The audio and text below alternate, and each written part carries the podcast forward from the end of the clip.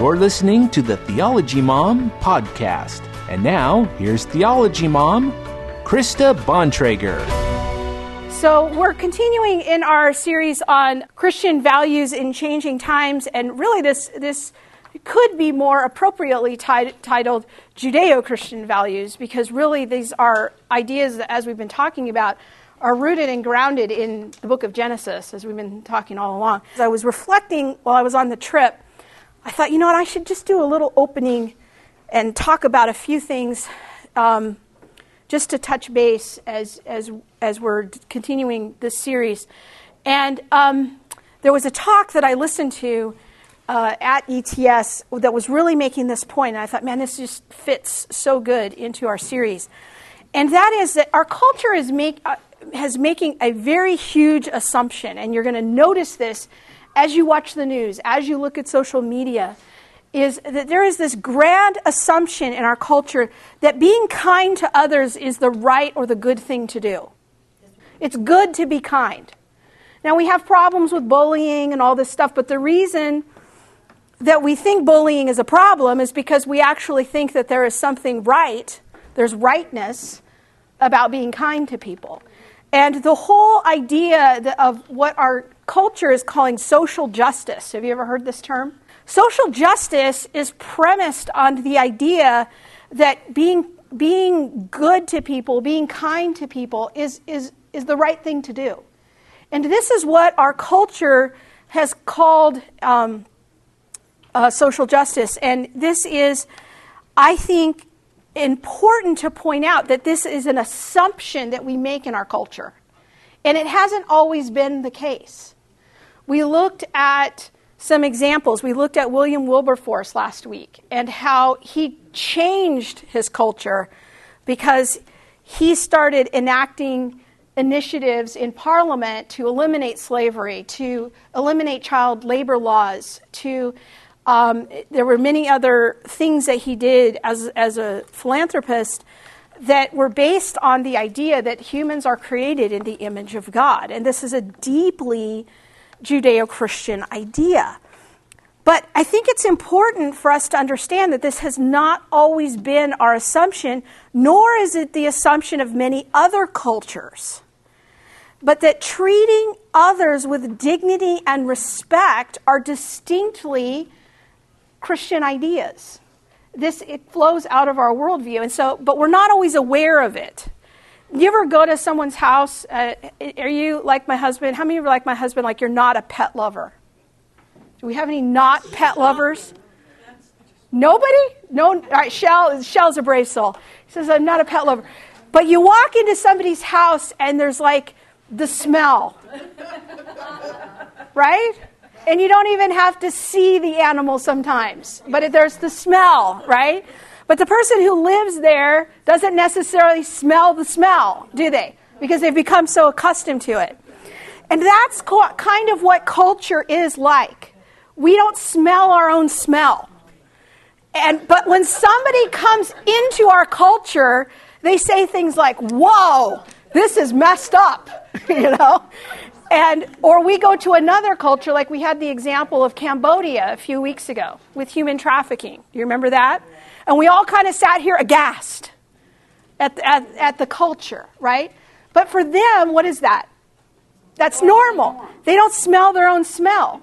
But when Christians from other countries come here, they look at certain aspects of our culture and they're like, "Whoa, what is that?" It's like walking into the house where there's the smell. Right? And, are we getting the picture here? So this is the thing about culture, is that we often don't look at ourselves. We don't smell our own smell. And so part of what I've been trying to do in this series is get us to help to be more aware of certain cultural assumptions that we just all take for granted. And one of the smells that we don't smell is the idea that it's a good thing to be kind to people and that social justice is a thing. And our culture just takes that for granted. But another smell in our culture is that all morality is relative, right?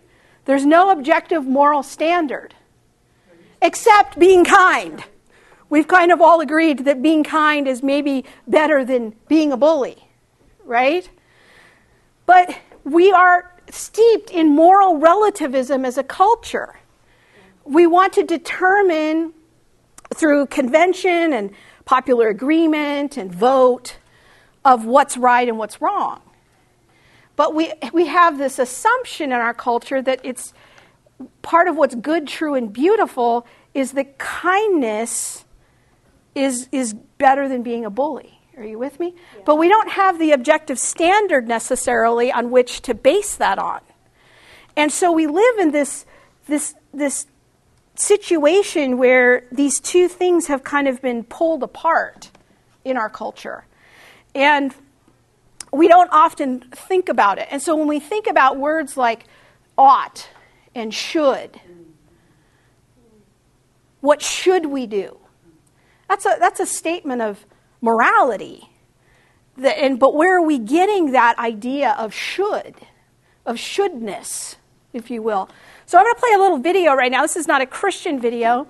This is, I don't know what this is from, but it's put together about Nairobi, the schools in Nairobi, Kenya.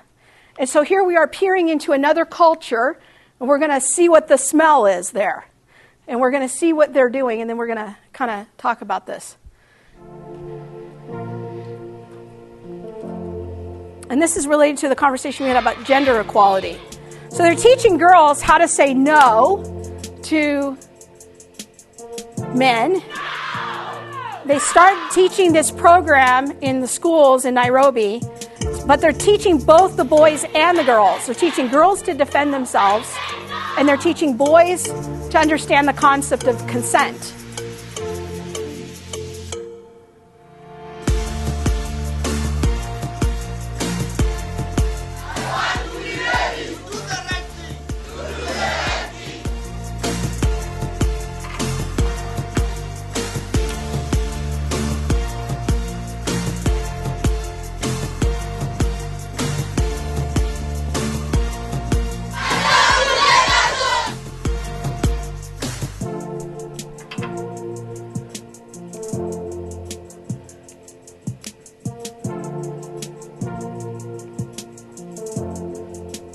Okay, so now there's a lot of statements of shouldness in this video, aren't there?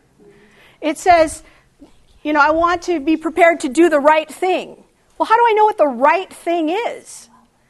In their cultural context, something else was telling them what was right. But now they're trying to make some cultural shifts to say, no, rape is not right, consent is right. Well, how do we arrive at that? Are you with me? Do you see how it's, how do we know that something ought to be right? And it said, I have a little screen capture of the last frame of the video there. I circled the word should. Share this video if you think more schools should follow Nairobi's lead. Well, should implies that there is some kind of standard of rightness and wrongness that would compel me to share this video because I think that more schools need to be like this. And that somehow is a more virtuous picture of gender relations than rape culture.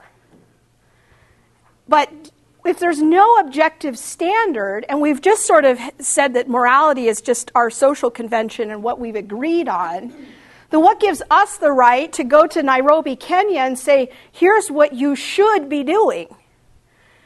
Aren't we disrupting their culture?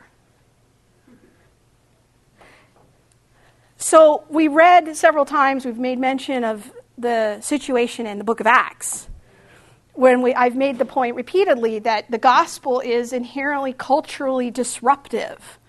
Why is that? Because we are bringing an element of shouldness to the culture. And we are saying that gender equality is a distinctly Judeo-Christian value, right? And that other cultures who do not respect gender equality or do not respect racial equality ought to change. And is anyone else like, can you see the uncomfortable nature of this? if we live in a society where morality is all relative and it's just based on what we agree on, then gender equality isn't any more virtuous or any better than rape culture. It's just more people believe in it. But what if more people believe rape culture is right? Does that make it right? That assumes that something like Christianity is true, that the Bible is true. God is true. Yeah. So there's no way around that. But that is an assumption that our culture is not comfortable with. But they're do you see now, are you starting to see, like when I've been saying all along, they're borrowing from our worldview. Right. Do you see how that's happening? They're borrowing from the idea that Genesis 1 is true, that humans are both created in the image of God, male and female, that all humans, all races, both genders are created in the image of God. That is a big assumption. But if you don't have that, I don't honestly know what foundation you have for the entire concept of social justice, other than it's a social convention. A majority of people have agreed that being kind is better than being a bully. But I still don't know what our legal standing is or our moral standing is to import that to Nairobi, Kenya. Part of what I'm trying to get at here is, in creating your conversations with people in your oikos, this is a realm of overlap that our worldview of something we can agree on. Many people who are not Christians think social justice is a good thing, but they don't know why. Mm-hmm. And what I've been trying to equip you and train you to do this fall is to begin to understand that these ideas are deeply rooted in the Bible and in Scripture. And this is an area of agreement with many people in our culture. They might not want to be ready to have a conversation about Jesus and who he was and that whole thing. But you can at least find common ground at Christmas time and Thanksgiving with even probably the most cantankerous liberal at your table that social justice is a good idea. And but why? This is my question, is why is that a good idea? And so I'm trying to help you find some common ground here, that all of these ideas that we've been talking about in class as being, hey, like gender equality, like rape culture, that's not okay, but that's a judgment that we are making about moral actions. But if that is not, we have to then justify why we think that judgment is legitimate. Yeah, Lamise. What about the idea, I don't know if this is right or not, that we innately know, that we're created to know what's right and wrong, whether you know the Bible or not? Exactly.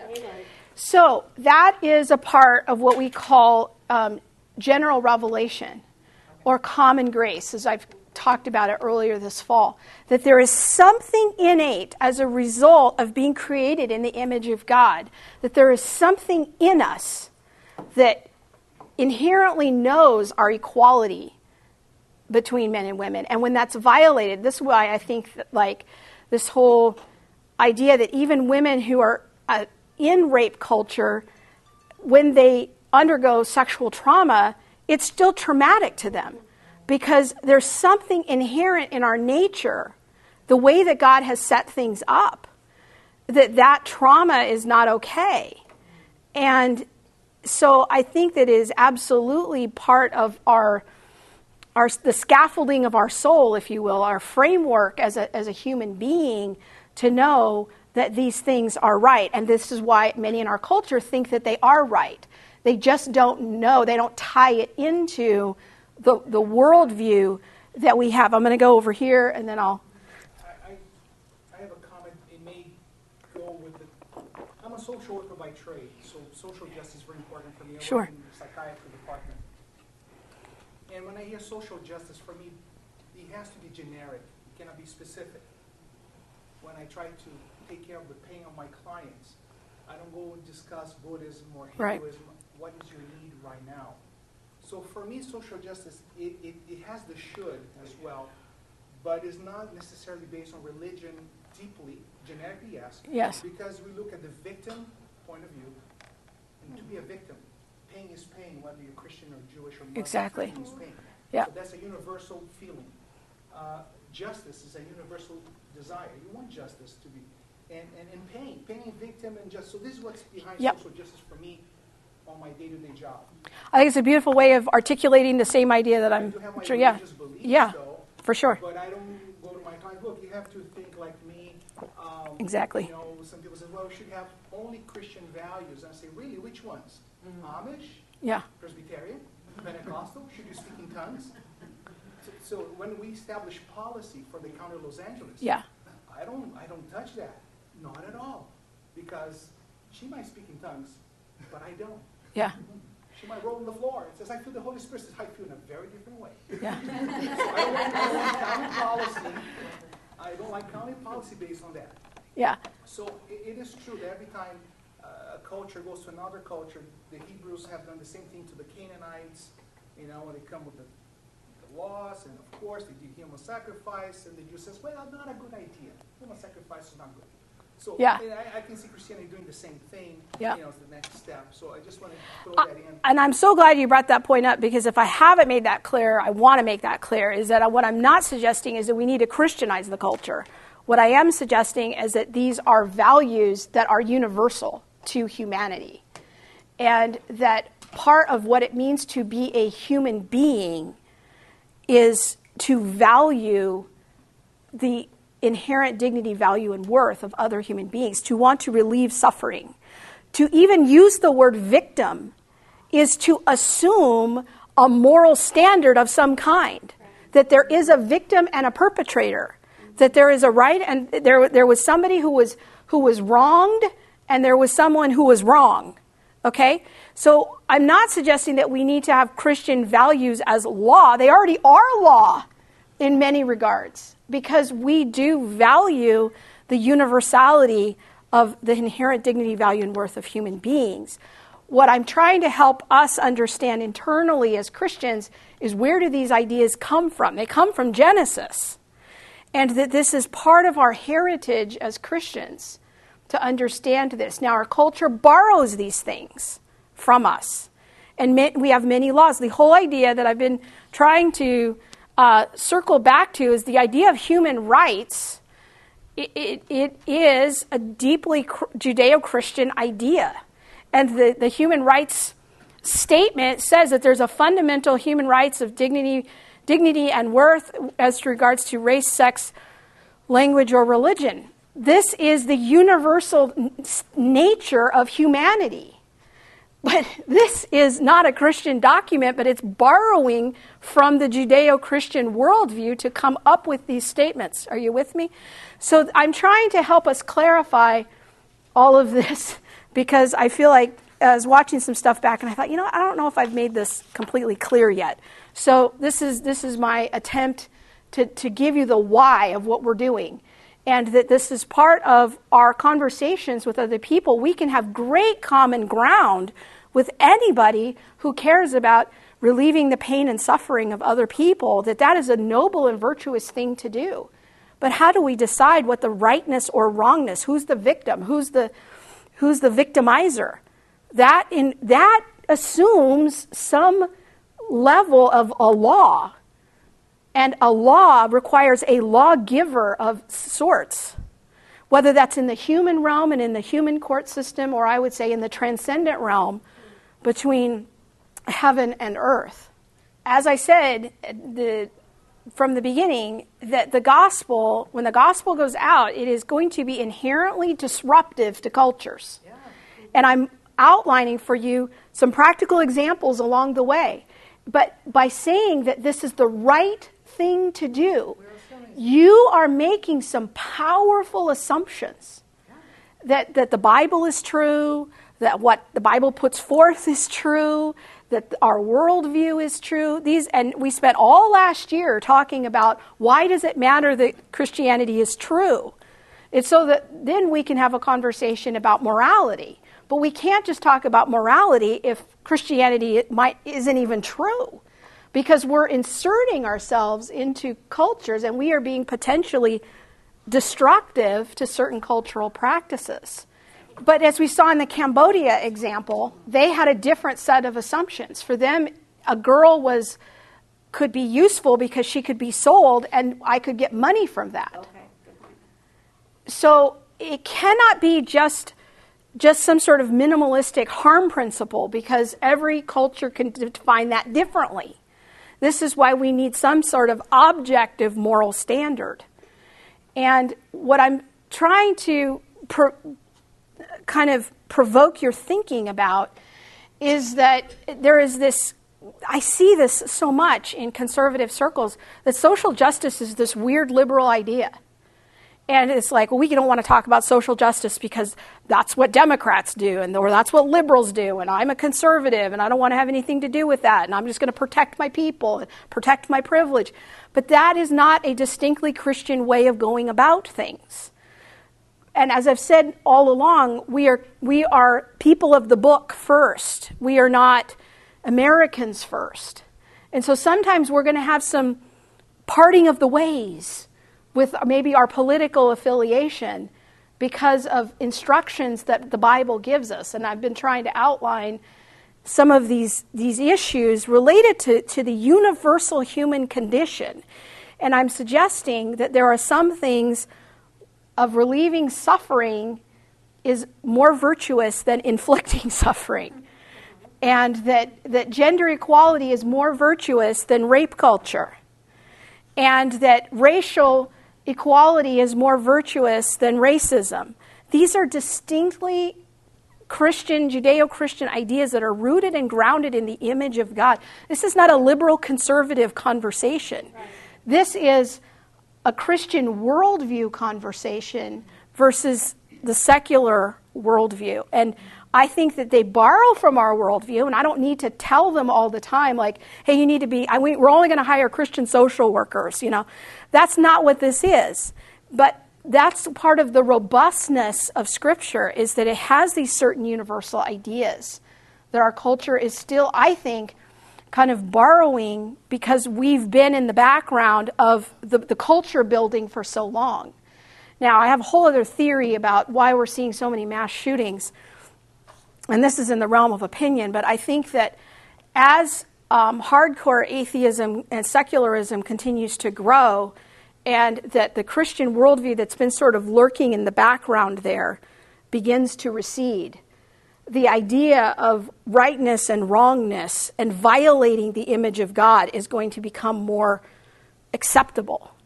And I think that this is why we're seeing this increase in so many of these mass shootings, is because as the understanding of the universal nature of the human condition goes down, and that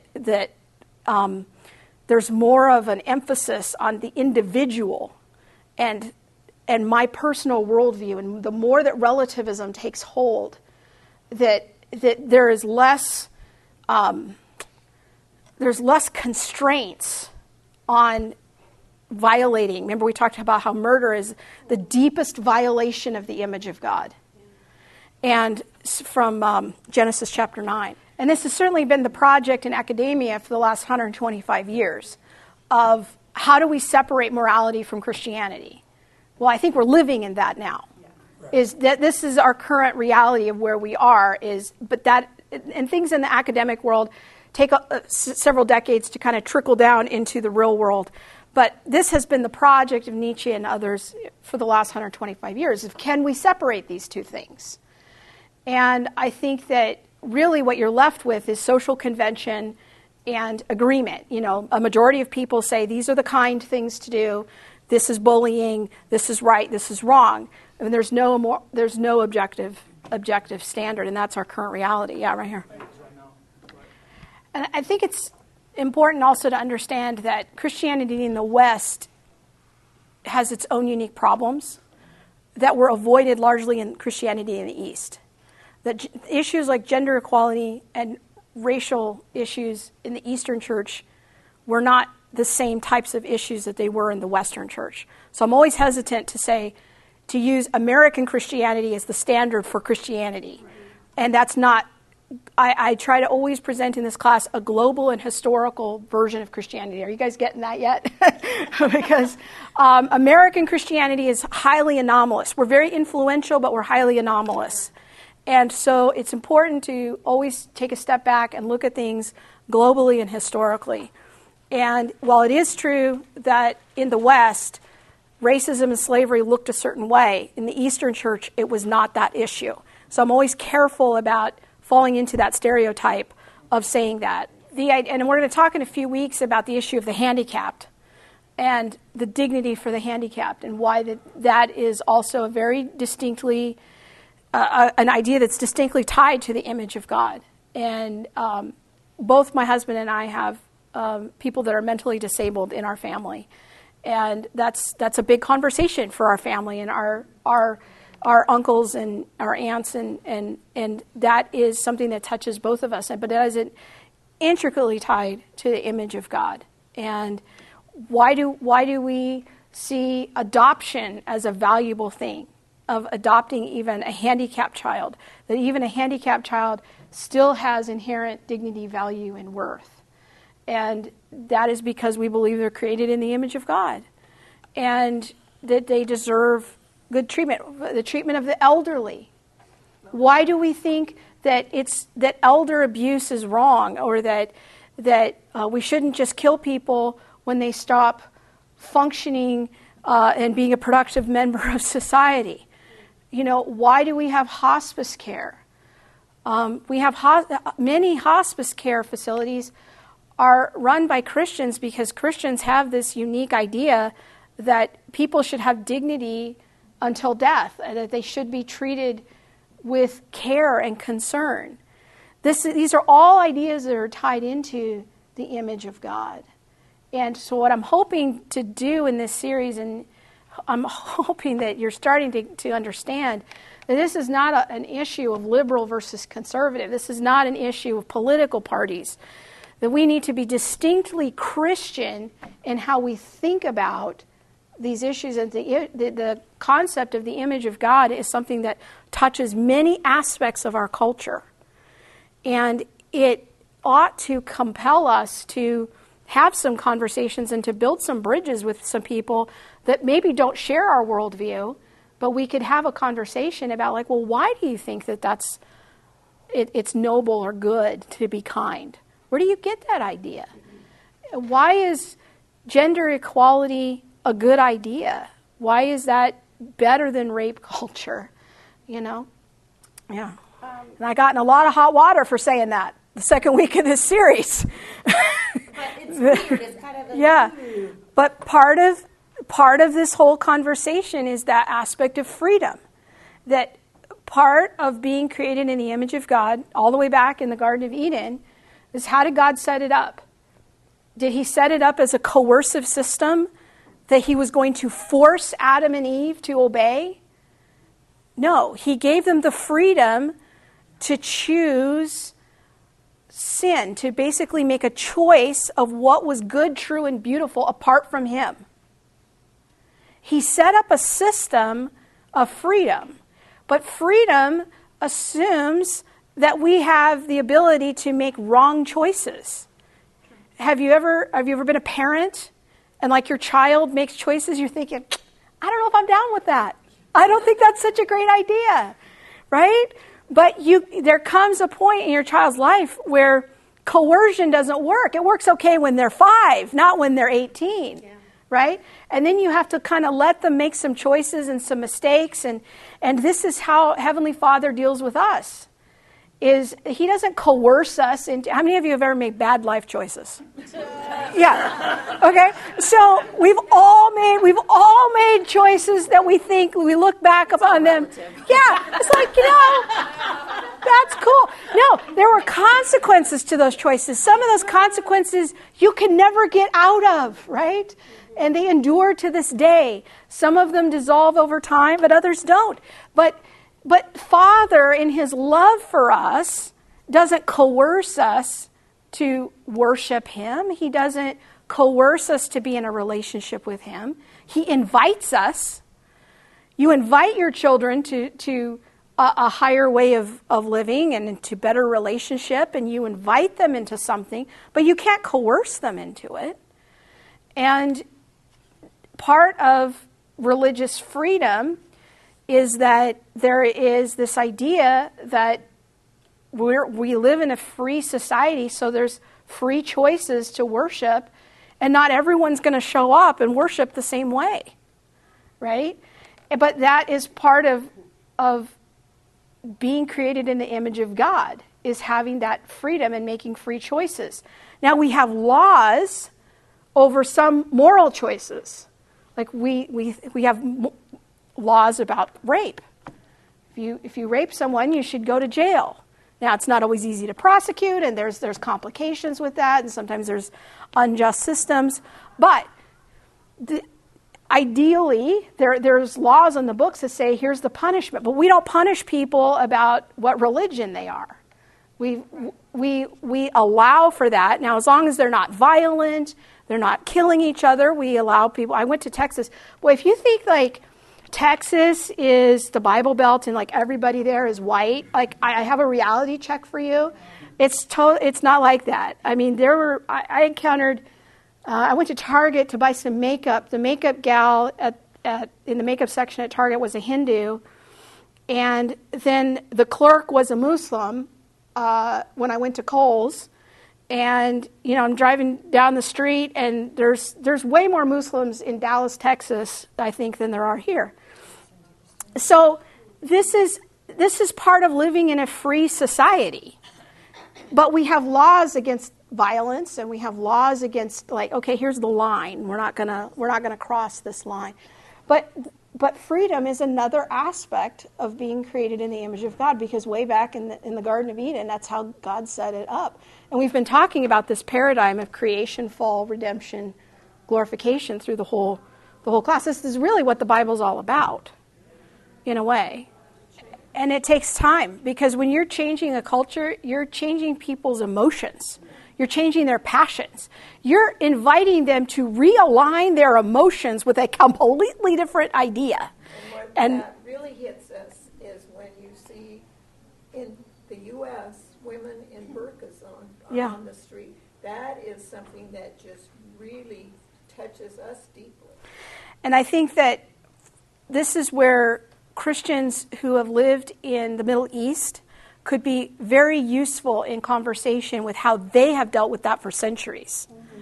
And I think that we have a tendency to just default into a posture of fear about that when we see that, because it's different. But I think that it's helpful to talk to Christians who have come from a Syrian context, an Egyptian context, that they have dealt with living side by side with Muslims for centuries. And they have a lot of wisdom that they could be giving us if we could get in conversations with them about how they've already been dealing with that, and that maybe fear isn't the best way to go. But I think that that is a very important part of our heritage as Christians, to think more globally about our faith. And this is one of the values I'm always trying to bring out in this class, is to not mistake American practice and our American smell of Christianity with Christianity.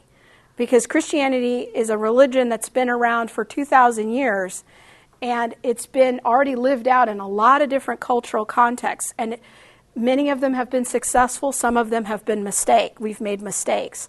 But when we look at things more historically, I find it very helpful and more balanced. And our tendency is to think of American Christianity first. And I think that's a fundamental mistake. These are all very important questions. So I'm glad I made a space for us to sort of process where we are kind of mid-series here of, like, look, this is the big picture of what I'm trying to accomplish here. And we have enough information now under our belts. If I had told you all this at the beginning, you'd be like, what is she talking about? And so we had to get some information together, and now we can just sort of sit back and process it a little bit of, why is this important? Why are we having these conversations? And hopefully you're getting that. And this is a little bit about, some of you are new to the class. This is how I teach, is I give you information, and then we get to the why in a little while, because we have to get some information first. And this is a lot of the discovery process that I lead people through. I don't tell people, like, here's everything up front. You know, that's not how that works. All right, Laura, and then I'll come back over here. Yeah.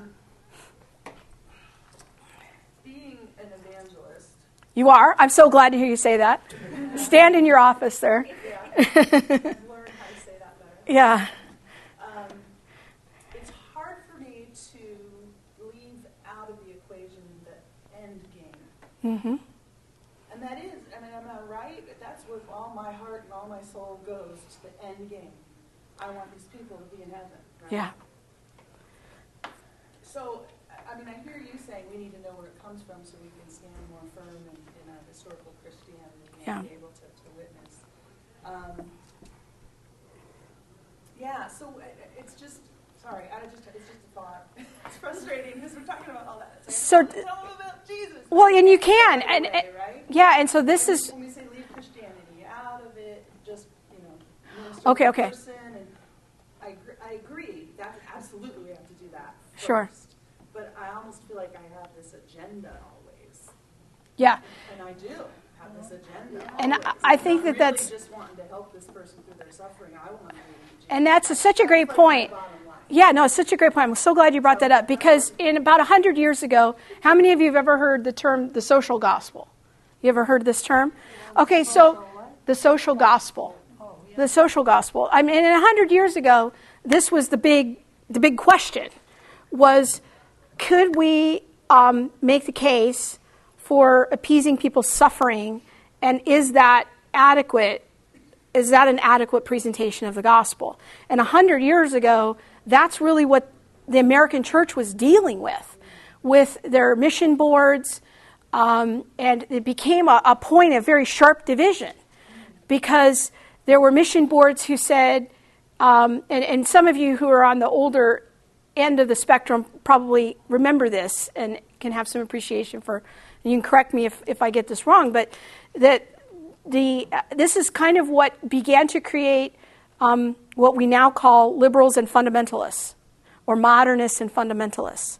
And the modernists really went down the path of the social gospel, of let's relieve suffering, let's clothe the poor, feed the poor, and that was almost the end in and of itself. Whereas the fundamentalists took more of the approach of, no, we need to be preaching the gospel. We got to, for lack of a better term, we got to get them through the four spiritual laws. We got to get them down the Romans road. We got to get them saved. And so this was kind of like the rescue mission approach of, well, you can get some food after you sit through the chapel service to hear the gospel presentation, all right? So there was a little bit of this bifurcation that happened. I think that there's a healthy correction that's happening right now in the American church, where a truly full understanding of the gospel includes both, and that we can go and build a water well in Africa and also bring the Lord with that and bring the gospel with that. Living water. Yes, the living water. I like that. And so we I think, as evangelicals, are undergoing kind of a healthy correction right now, where we're not going to just, we're not going to not relieve people's suffering. We're not going to say suffering doesn't matter because we just need to get people saved.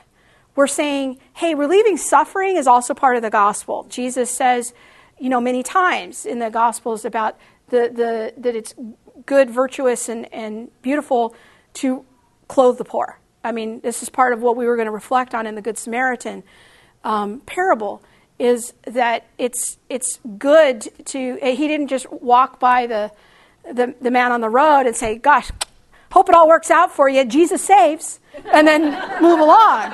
You know, he binds up his wounds. He takes him somewhere where he can get some care, and he's engaging his dignity and his value and his worth.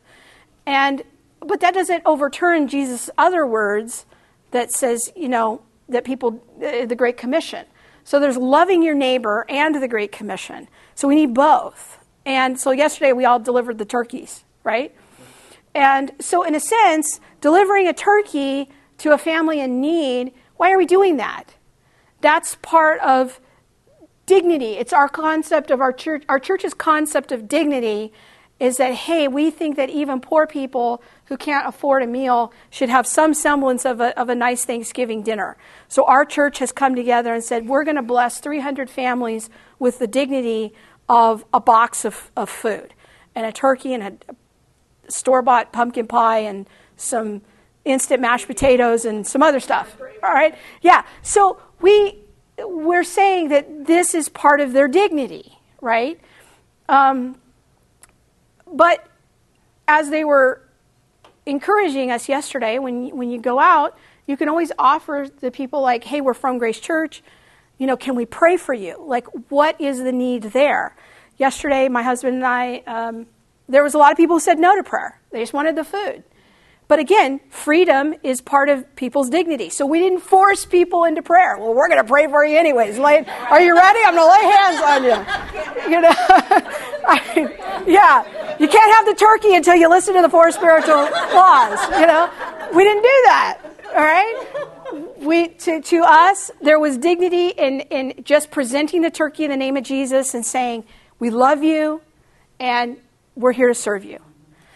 And then, but we gave an invitation, would you like prayer? And some people said yes. So we prayed for them. We prayed for one gal yesterday, and she asked us to pray for her husband who's trying to recover from drug addiction. That's a hard moment. You're just standing in the doorway. You've got like 1 minute to pray for her and meet that need. And she's just really, you know, from what I could see in the house, there were three small children like this and below. And I don't know how many other kids were in that house. And she, you know, just got that. That's a struggle. Like, that woman's in a hard situation. And, you know, we didn't solve all her problems there in 2 minutes, but maybe she'll remember the kindness, and maybe she'll go to a church, or maybe she'll come here or something. She'll just know that people who came to me in the name of Jesus loved me enough to bring me some food, and they prayed for me in a difficult moment. That's part of bringing the kingdom near. When Jesus says the kingdom of God is near, it's not all about like, hey, the four spiritual laws. There was healing the sick. There was casting out demons. There was raising the dead. There's feeding the poor, what we call social justice. That was all part of it too. So, Laura, I'm so glad you brought that up, because to your point, I think that the fullest expression of the gospel, it has to be both.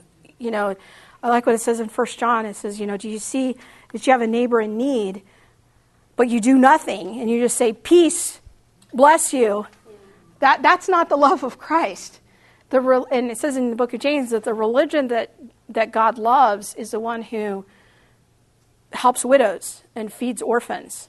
So this is a part of our worldview as Christians. Well, I'm going to wrap it up here. I just kind of want to give you sort of a thumbnail of where we're going in the next few weeks. No class next week. It's Thanksgiving, so we're off. And then December 3rd and 10th, we're going to talk about questions related to being pro-life. And it's not going to be the typical stuff that you hear. I think I've got some good things to talk about there. We're going to talk about the dignity of the elderly, the handicapped, and the mentally disabled on the 17th. And then there's no class, the 24th and the 31st. Actually, you know what, Bob? We were kind of planning a vacation yesterday. 17th, there might be no class. We'll see what happens there. Then I'm going to try to get a conversation about the scientific component. And interview my friend, Dr. Rana, that we saw a few weeks ago in the clip about Cambodia. His expertise is in human origins, and there's some interesting questions related to science and the image of God that I would love to interview him on. So I'm going to try to do that, and then I'm going to sort of wrap up this series with a talk about connection. That we have, part of what it means to be created in the image of God is to be created for connection with others, and talking about how certain things in our culture are mitigating against that connection and are actually resulting in us being more and more isolated and harming our own dignity as human beings. So that's going to be kind of how the series is going to go moving forward, and then I don't know what I'm doing after that. I got to talk to the Lord about it. He'll tell me soon. And then I also just want to tell you again, we're excited about our anniversary party, so please mark that down so you can come. You're all invited, and I think that Bob and I are. I kind of wrote the program while I was at ETS, yeah. And so it's gonna be fun. So we'd love to have you there to share our joy. So let me close this in prayer. Father, I thank you for my brothers and sisters here, and just wrestling and grappling with these very important ideas. It's just such a very relevant cultural conversation, and I ask that you would challenge us and to reveal places in our heart that maybe where we have our own hang-ups, where we feel like, this person, I don't think they have as much dignity as these other people. And I ask that you would just reveal spaces in our heart where sometimes we covertly or silently violate other people's dignity, and that you would bring us by highlighting those areas to bring us to repentance, because we don't want to be like the Pharisee or the scribe who just walked by the man bleeding by the side of the road. We want to really bring your love everywhere we go, and just help to mobilize us in our hearts that wherever we go, because the Holy Spirit lives in us, we are bringing your kingdom near, and where we are, your presence is, and where your presence is, the kingdom of God is near. And just help us to see ourselves as ambassadors for your kingdom during this holiday season, as we're interacting with a lot of friends and family that we don't normally see. Help us just to be inspired to love better, and to love with our words, and to find ways to build bridges in those conversations, to bring you and to make you known, and bring your love near. In Jesus' name, amen.